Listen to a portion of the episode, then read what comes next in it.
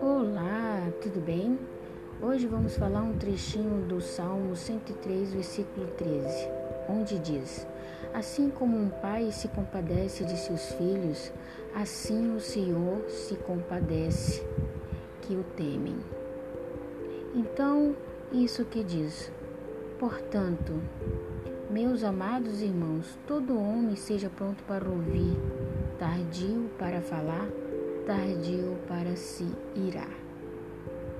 E hoje podemos ter a certeza que temos que ter amor no coração do bem.